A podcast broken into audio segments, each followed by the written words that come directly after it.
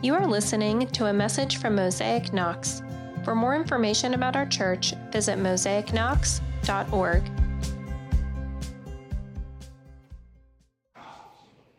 I get the sense that much of the challenge in the Christian life can be summed up like this Either we believe the scriptures are a historical retelling of things that were factually true of people in the past, but are only wishful thinking for those of us who live in the present, one side. Or we believe that the scriptures contain the promises that God is not someone who merely acted in the past, but promises that were true for the people of Israel and the promises that were true of people of Jesus' day and the same, are the same promises that the Spirit of God speaks to us now, are true for us now, and have the power to alter our lives now. I think so much of it comes down to that. Are the promises true? And are they true for you? Are they true for us? Much of the Bible has this particular outline, but this passage in 1 Peter 5 really hones in on it. And it is the passage of um, God's promises and our response. So I'm going to take this in three headers, and that is humility, warfare, and power, and our response and God's promise through them all. So Peter just gets done addressing the church, both those who are shepherding and those who are being shepherded, and then he addresses all of them and says this Clothe yourselves, all of you, with humility toward one another, for God opposes the proud but gives grace to the humble. Humble yourselves, therefore, under the mighty hand of God, so at the proper time he may exalt you, casting all your anxieties on him, because he cares for you. I want you to notice something. If you see where it says, humble yourselves under the mighty hand of God, that is not just a cute metaphor, that has actual serious implications throughout the Bible. So when the people of God huddled up in a little house church in Asia Minor, potentially concerned they would be found out by a Roman guard wandering the streets questioning who and what it is they are singing to. When the people of God heard under the mighty hand of God, they would have been immediately taken back to the story of the Israelites within the story of God. If you go back to Exodus and you go back to the burning bush, what was the promise given to Moses and the Israelites? In the middle of the desert, where a bush catches on fire without being consumed, God meets with Moses and says this Go and gather the elders of Israel together and say to them, The Lord, the God of Abraham and of Isaac and of Jacob, has appeared to me, saying, I have observed you and what has been done to you in Egypt. And I promise that I will bring you out of the affliction of Egypt to the land of the Canaanites, the Hittites, the Amorites the Perizzites, the Hivites, and the Jebusites, a land flowing with milk and honey. So God's promise to Moses is that he will bring the people of God out from under the oppressive hand of Egypt. And how? How is he going to do that? Well, listen to what Yahweh says. And they, the elders, will listen to your voice, and you and the elders of Israel shall go to the king of Egypt and say to them, The Lord, the God of the Hebrews, has met with us and now, please let us go on a three days journey into the wilderness, that we may sacrifice to the Lord our God. But I know that the king of Egypt will not let you go unless compelled by a mighty hand. So I will stretch out my hand and strike Egypt with all the wonders that I will do in it, and after that he will let you go. So, what is the first sign that Moses will do in front of Pharaoh? He takes his staff he throws it on the ground, it becomes a snake. He then catches it by the tail and it becomes a staff. What is the second sign that he does in front of Pharaoh? He puts his hand inside his coat, and when he takes it out, it will be covered in leprosy. And when he puts it back in and takes it back out, his flesh will be restored. This is not some magic trick. This is the mighty hand of God symbolized with Moses' hand to Pharaoh. And throughout all the scriptures, this is the reference to show and symbolize God's authority and power. It's shown in three very distinct ways. It's shown in the creation of the world. Uh, this is in Isaiah. It was my hand that laid the foundations of the earth, my right hand that spread out the heavens above. When I call out the stars, they all appear in order. And in Jeremiah, Ah, Lord God, it is you who have made the heavens and the earth by your great power and by your outstretched arm. Nothing is too hard for you. So we have the creation of the world. Then we have in the rescue of his people. Fear not. This is in Isaiah again. For I am with you. Be not dismayed, for I am your God. I will strengthen you, I will help you, and I will uphold you with my righteous right hand. And it says in Exodus, Your right hand, O Lord, glorious in power, your right hand, O Lord, shatters the enemy. And then there's the third reference, which is the exaltation of Jesus. In Mark, it says, After the Lord Jesus had spoken to them, he was taken up into heaven and he sat at the right hand of God. And then in Colossians, if then you have been raised with Christ, seek the things that are above, where Christ is seated at the right hand of God. So, under much scrutiny and duress, the promise to the churches in Asia Minor, where Peter is writing to, are the same promises to the Israelites in Exodus. God has great authority, and his hand has not left you. The hand that fashioned the depths of the world and the mighty hand that the Lord of the heaven and earth sits at is the hand that will deliver you. The Israelites were not called to trust God and then attack the Egyptians. The churches in Asia Minor are not called to revolt against the Roman Empire while believing God is powerful. There is vindication coming, but it's not at their own hand. There is justice coming, but they aren't the ones bringing it. And all throughout the Bible, we are privileged to partner with God while remembering it is God who receives glory, it is God who gets praise, it is God who remembers as the one who called us out, saved us, heals us, refines us, and cleanses us. And just like he did with the Israelites, and just like he did with the early church, his promise is that he will deliver us, and our response is coming under his loving authority. In other words, humility. What does it mean to be humble? I think practically it means that when you've made a mistake, admitting it and saying you're sorry. It means when you are inadequate for a task, not being too proud to ask for help. It means doing ordinary jobs and spending ordinary time with ordinary people and being indifferent to accolades. In other words, humility is the risk of losing face. Humility is the risk of not being noticed, not being appreciated, not being praised, not being rewarded. Humility runs the obvious risk of being looked down on. And be honest, no one desires to be looked down on. Being looked down on is painful. Being unnoticed and unappreciated is painful. Losing face is wildly painful. Being made little of is painful, and therefore humility causes anxiety. Because when we lose face, when the facade that we have constructed gets taken down, when our social circles get smaller, when integrity and faithfulness to Jesus costs us something serious and significant, it does feel painful. And thus, our response of humility can actually create in us real anxiety. If you were to consider situations and scenarios where you have actually lost face, where you weren't noticed, where you were overlooked, where something you did did not get praised, and where something you didn't do you received blame for, there is serious anxiety that comes into play. So, the secret sauce of humility is what we start doing with our anxiety. The text says, Humble yourselves, therefore, under the mighty hand of God, so at the proper time he may exalt you, casting all your anxieties on him, because he cares for you. God wildly wants to carry your burdens. Here is how every other God, every other idol, every other attachment is different from Jesus. All idols begin by offering great things for a very small price. Technology offers knowledge for just a little bit of your attention. TV offers escape for just a little bit of your time. Substances offer numbness for just a little bit of your body. All idols then fail more and more consistently to deliver on their original promises while ratcheting up their demands, which initially seem so reasonable for worship and sacrifice. In the end, they fail.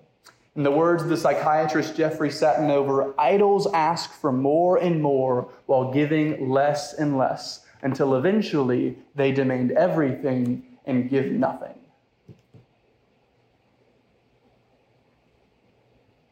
Yahweh is not only a different God than all the other gods, he's a different kind of God than all the other gods.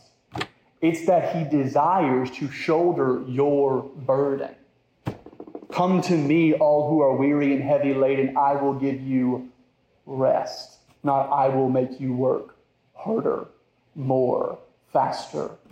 Why? Because that is who he is a God of complete authority and a God of unbelievable mercy total dominion over the world in which he governs with his mighty right hand. And his mighty right hand is Jesus, the second person of the Trinity, who is in fact gentle and lowly in heart. The promise of God is that he is actively caring, actively involved, and actively desiring for you to sit with him. And our response is to place our anxieties on his back. So, how do you humble yourself? by throwing your anxiety on God. How do you practically do that? How do you practically make the anxiety transfer from your back to God's back? It is the greatest journey of your life. It is to actually trust that He actually cares for the actual you. That promise does not hang in the air with like great ambivalence. The promise is that He cares about the thing that has you most worrying. It's not an abstract trust. If you are jumping off an airplane with a parachute, you're not just trusting that you're not going to die. You are banking your weight on the parachute that is in the backpack that is on your back, that when you pull the string, it's going to shoot out and save you. That is a specific kind of trust believing that He is God and believing that He cares about that thing that you have a very difficult time believing that He actually cares about. The thing that keeps you up at night, the thing that you are too scared to share, the thing that is most tender in your heart, the thing that will cause you to lose significant relational capital. Placing that anxiety on God is the initial pathway to freedom. And then there's warfare. Says, Be sober minded, be watchful. Your adversary, the devil, prowls around like a roaring lion seeking someone to devour. Resist him firm in your faith, knowing that the same kinds of sufferings are being experienced by your brotherhood throughout the world. There is a fascinating encounter in uh, the movie The Silence of the Lambs where Clarice Starling, who was a young FBI trainee, asked the serial killer Hannibal Lecter what happened to make him so twisted. Nothing happened to me, Officer Starling. I happened. You can't reduce me to a set of influences. You've given up good and evil for behaviorism, Officer Starling. You've got everyone in moral dignity pants. Nothing is ever anyone's fault. Can you stand to say that I am evil? It is a very chilling scene, but there is quite a hint of truth to it. What would you say is evil? How would you define evil? Andrew Delbanco writes in his book, The Death of Satan, how Americans have lost the sense of evil. He says this We have jettisoned in the West the idea of cosmic evil or transcendent evil or supernatural evil. We don't believe in it. And in fact, we don't like to use the word evil because it implies moral absolutes and value judgments. So we use medical terms. We talk about dysfunction, we talk about pathology. We don't use moral terminology. But as the 20th century has gone on, it has gotten harder and harder to say that Holocaust and ethnic cleansing and serial killing is just bad psychological and sociological adjustment. After the mass shooting in Nashville at the Covenant School, the leader of a group called Civil Righteousness named Jonathan Tremaine Thomas wrote this We need a mass change in the consciousness of the nation. Our culture has become radicalized, many are demonized, and there must be a mass exorcism. Now, there are demon hunters that look for a demon behind every bush, and that is problematic. But that is not our problem. Our problem is Kevin Spacey's line in The Usual Suspects. The greatest trick the devil ever pulled was convincing us that he did not exist. See, the Bible spares literally no expense at the fact that evil exists, that it permeates the world, and that it has an author. Its influence is everywhere, whether it be in institutions, governments, individuals, family lines, or neighborhoods. It manifests in addictions, diseases, violence, and possessions. It comes in physical, mental, emotional, and social ways. It can come in intense private moments and government sponsored genocide. When the question is asked, why did God come to earth? We are so tempted to quote John 3:16 or the like as if that was the only reason. Certainly that is a significant reason. God loved the world so much that he brought himself to bear under its weight. But really, John 3.16 only exists because 1 John 3.8 exists. Why did God come to earth? The reason the Son of God appeared was to destroy the works of the devil. If your view of salvation and deliverance is that God came to save you from your personal sins only, then your view of God is way too small. Duke professor Stanley Hauerwas says, What you are up against is, in being saved is not simply your personal faults and foibles and your petty temptations. You are up against what we call the principalities and powers.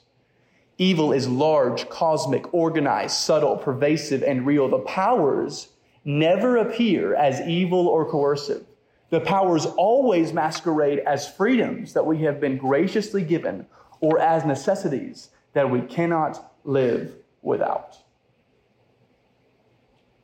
Salvation is a cosmic reality. It is the world being reformed from chaos to order. It is deliverance.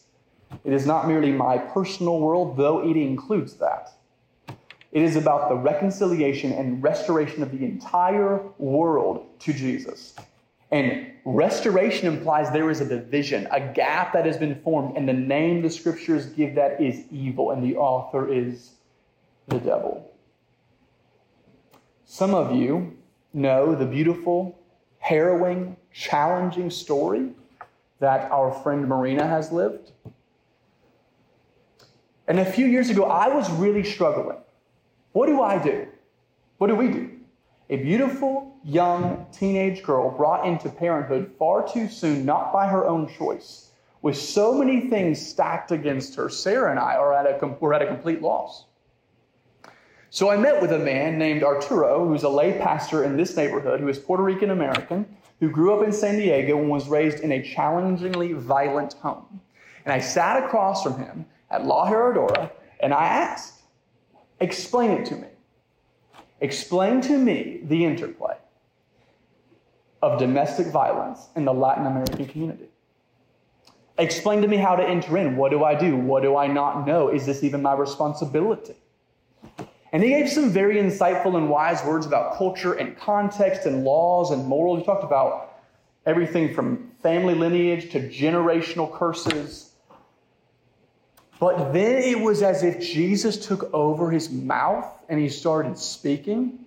and he said, Wesley, your evangelical culture has so much to teach us about therapy. Someone like her will need a lifetime of therapy to help cope and process the various pain points of her life that are difficult and traumatic. We don't do therapy all that well in my culture, and she is going to need a lot of that. But you don't do casting out all that well in your culture, and she's going to need that too. And then he said, So here's the problem you cannot cast out what needs counseling and you cannot counsel what needs casting out. We are not going to cast out the various things that have happened in her life, and you're not going to counsel her into deliverance.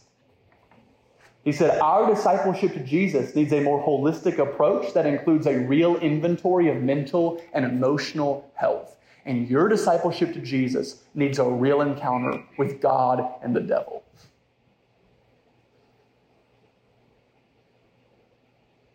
And I sat there as speechless as I am right now.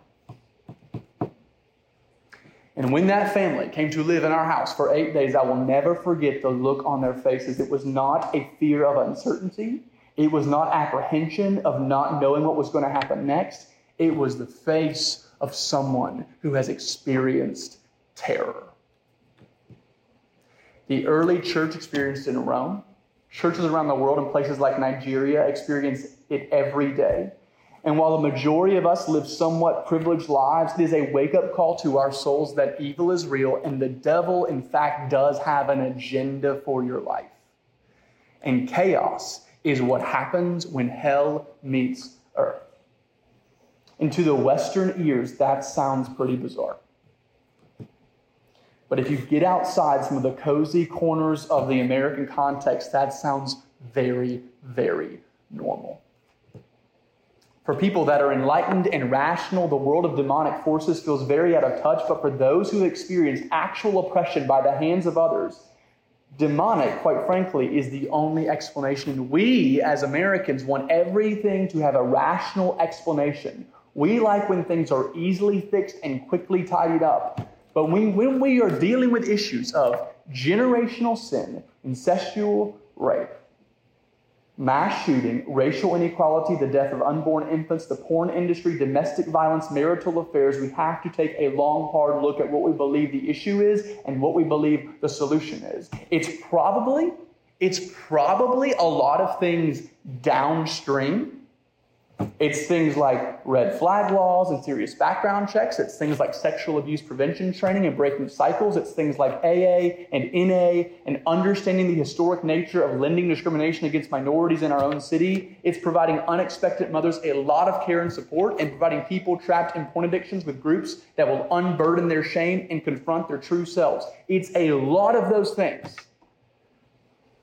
But it is not less than fighting the fight of faith and actual intercessory prayer. Our intellect is probably our greatest hurdle because we believe that everything can be fought in the arena of ideas. It's just not so. We believe in truth. We believe in absolute truth, and thus we are very much an advocate for engaging ideas thoughtfully, carefully, and convictionally. But there is a deeper world at play than merely the one of ideas. And a life of devotion to Jesus means an encounter with the devil. Prayer is war, it is wrestling. It's not enough to know that a judge is willing. There is an adversary that must be overcome. The scriptures describe him as a lion, not looking to protect, but intending to destroy. And this is a mystery. The scriptures, as it often does, states the facts without always explaining them. And that can be very annoying for people who desire instructions to be explicitly laid out. But if we intend to take Jesus seriously, then we have to resign ourselves to the fact that there are only or two, and there are only two kingdoms at play. There is the kingdom of light, there is the kingdom of darkness, and there is no middle ground. There is no neutral ground. There is no such thing as international waters when we are dealing with the kingdom of God. There is light, there is darkness, there is nothing else. And I have a feeling that when most of us pray, we feel like we are pleading for mercy in the midst of our messy lives. And it ends up being more like wishful thinking than speaking with authority. But to follow Jesus and thus to pray in Jesus' name means you are exercising authority from above as those who are seated with Christ in the heavenly realms resist him firm in your faith does not mean that you are mustering up a little willpower to pray. It means you are employing the reality that where Christ is, you actually are. It completely changes the way you pray. A defeated, beat down, self pitying individual that does not feel like he has an undying affection of Jesus is going to ask God something very different than someone who is believing that the God of the heavens has taken up residence within the church and the Spirit of God that raised Jesus from the dead gives you the power to intercede on behalf of others, that God would act in the affairs of the world. Those are very different prayers. One of those people is very concerned that God is not concerned about the world, and the other is assured that where God's mighty right hand is, is actually where they personally are seated and that we would receive the invitation to partner with the Spirit of God to push back the powers of darkness that are so evident. And finally, power. It says, After you have suffered a little while, the God of all grace, who has called you to his eternal glory in Jesus, will himself, will himself restore, confirm, strengthen, and establish you. Restore is the Greek word katartisai. So the people of God were always meant to be free. They were meant to experience the loving embrace, the shedding the false self, the getting honest, the becoming free. And all throughout the Gospels, Jesus is doing a few different things. But underneath his miracles and his teachings is this Jesus is giving people their lives back. He is remaking the world to its renewed design. The leper had lost their community because of their disease, and Jesus restores him to community. Women had been outcast because of their gender, and Jesus reaffirms their dignity. The tax collector had been demonized because of his vocational practices, and Jesus grants him mercy. God is, is in the business of giving you back what you have lost. It might be now, it might be in the new heavens. But whether now or then, God is committed to restoring you, restoring us. Suffering is inherent to the Christian life. It is inherent. There is no discipleship without a cross shaped life. But restoration is promised because the resurrection is true. Jesus is the first spring bud, and he is restoring the entire cosmos, including us. And think whatever you want about Disney's, you know, political ethics, and I, I also have some thoughts. But what they are hitting on is literally the story of God. The stories we have come to love, where beauty kisses the beast and becomes royalty, where Cinderella gets the glass slipper and marries the handsome prince, where Little Red Riding Hood is rescued from the lying, deceiving wolf. They all ring true to us because they all remind us the story is, in fact, true. Death is the next to last word. But it's actually life that will swallow up death forever. Then it's confirm and or slash empower. Um,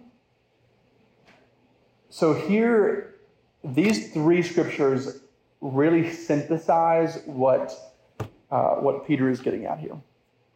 Romans 8 9, you church in Rome, you, Mosaic Knox, are not in the flesh, but in the Spirit. If in fact the Spirit of God dwells in you.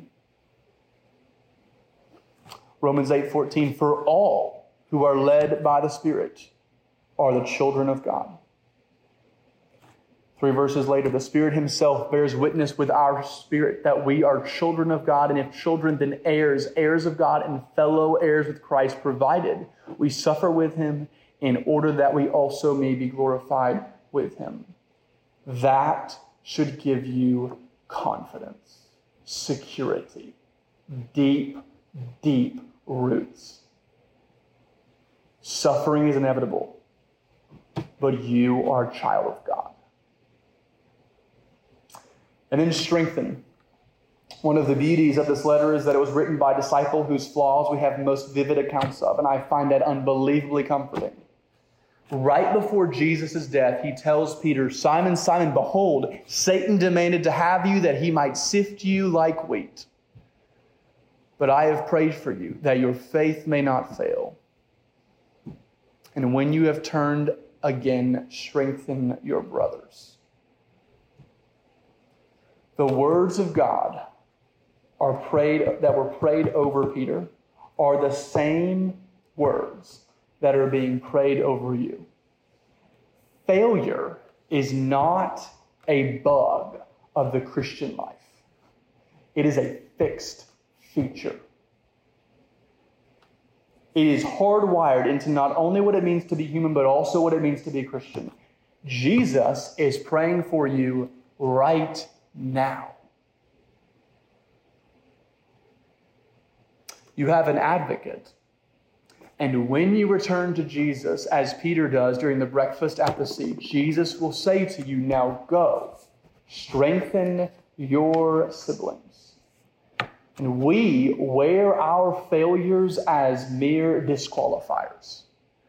Jesus knows our failures and is in the business of redeeming them and thus strengthening us through them. You are not identified by how and when and why you failed. You are identified by the one who is praying for you. Likewise, the Spirit helps us in our weakness. And finally, he says the words establish or secure, which is to describe how firm a foundation is promised to the saints. What is this? What are we?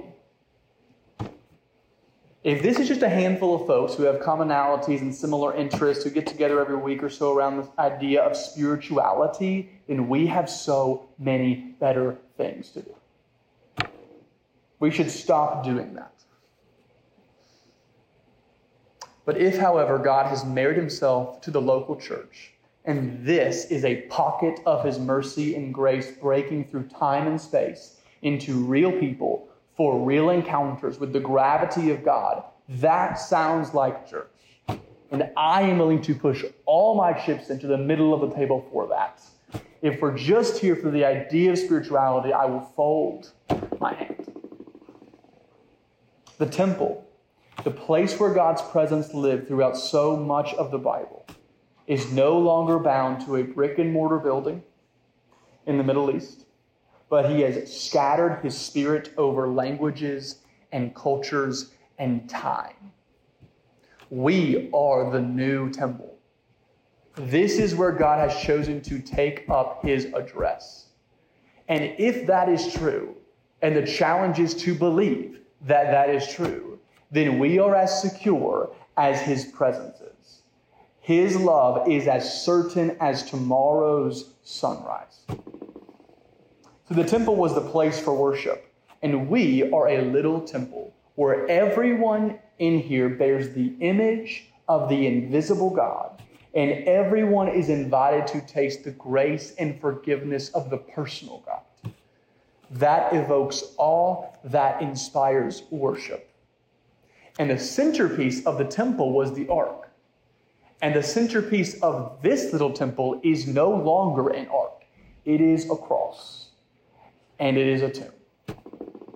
The death, the resurrection, the ascension of Jesus, who then poured out his Spirit on us so that we might become little Christ. We are being, you're not restored fully, you're not strengthened completely, you're not empowered inevitably, and you are not established finally. You are in process. We are all in process. We are being restored. We are being strengthened. We are being empowered and we are being established. Paul's letter was written in like 80, 60, and it still rings as relevant as, I'm sorry, Peter's letter, but it still rings as relevant as ever. The last, gosh, five months, the whole premise of the last five months has been to secure your identity as both a stranger in the world and a citizen of heaven. And in following Jesus, we love the place we live and the people we live around. And in following Jesus, we begin to detach ourselves from the things that have captured the heart of our city and lean into a life of following Jesus that does not mirror our neighbor's life, but does increase our love for our neighbor. That is the great dichotomy. We begin to look and smell and feel and act more like heaven, and in that we begin to abundantly increase our love for our world, even as we slowly detach ourselves from its idols. We are citizens of another kingdom. In many ways, we are people of the future. Saying with our words, our loves, and our life, there is another kingdom that is not of this world, with a king that entered this world and showed us what it actually means to be human. The promise of God is that there is nothing in this world that is going to taint or tarnish or change his love for us. His mighty right hand is for us. And our response is to live in this world as if we believe that is actually true. Let's pray.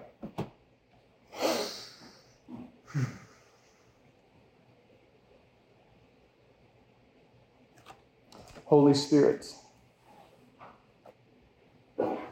when we have so many competing things for our attention, it is difficult to believe that that is true.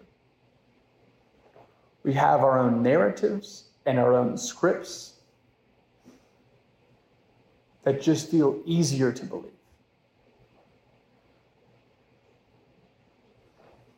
But help us move from a place of wishful thinking to a place of confident assurance. Increase our devotion to you and increase our love of our neighbor and rewrite and override the narratives that we have written for ourselves. Grow us up into people who take risks, who build roots, and who say there is a king, but he's not like the others. And he is actually for you. It is the wildest story in the world, and it is true. Not just factually, but it reigns true in our hearts. We want it to be true. Spirit of God, would you comfort us where we need comforting? And would you confront us where we need confronting?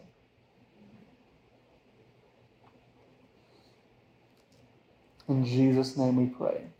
Amen. Thank you for listening to this message. If you want more information about our church, please visit us online at mosaicknox.org.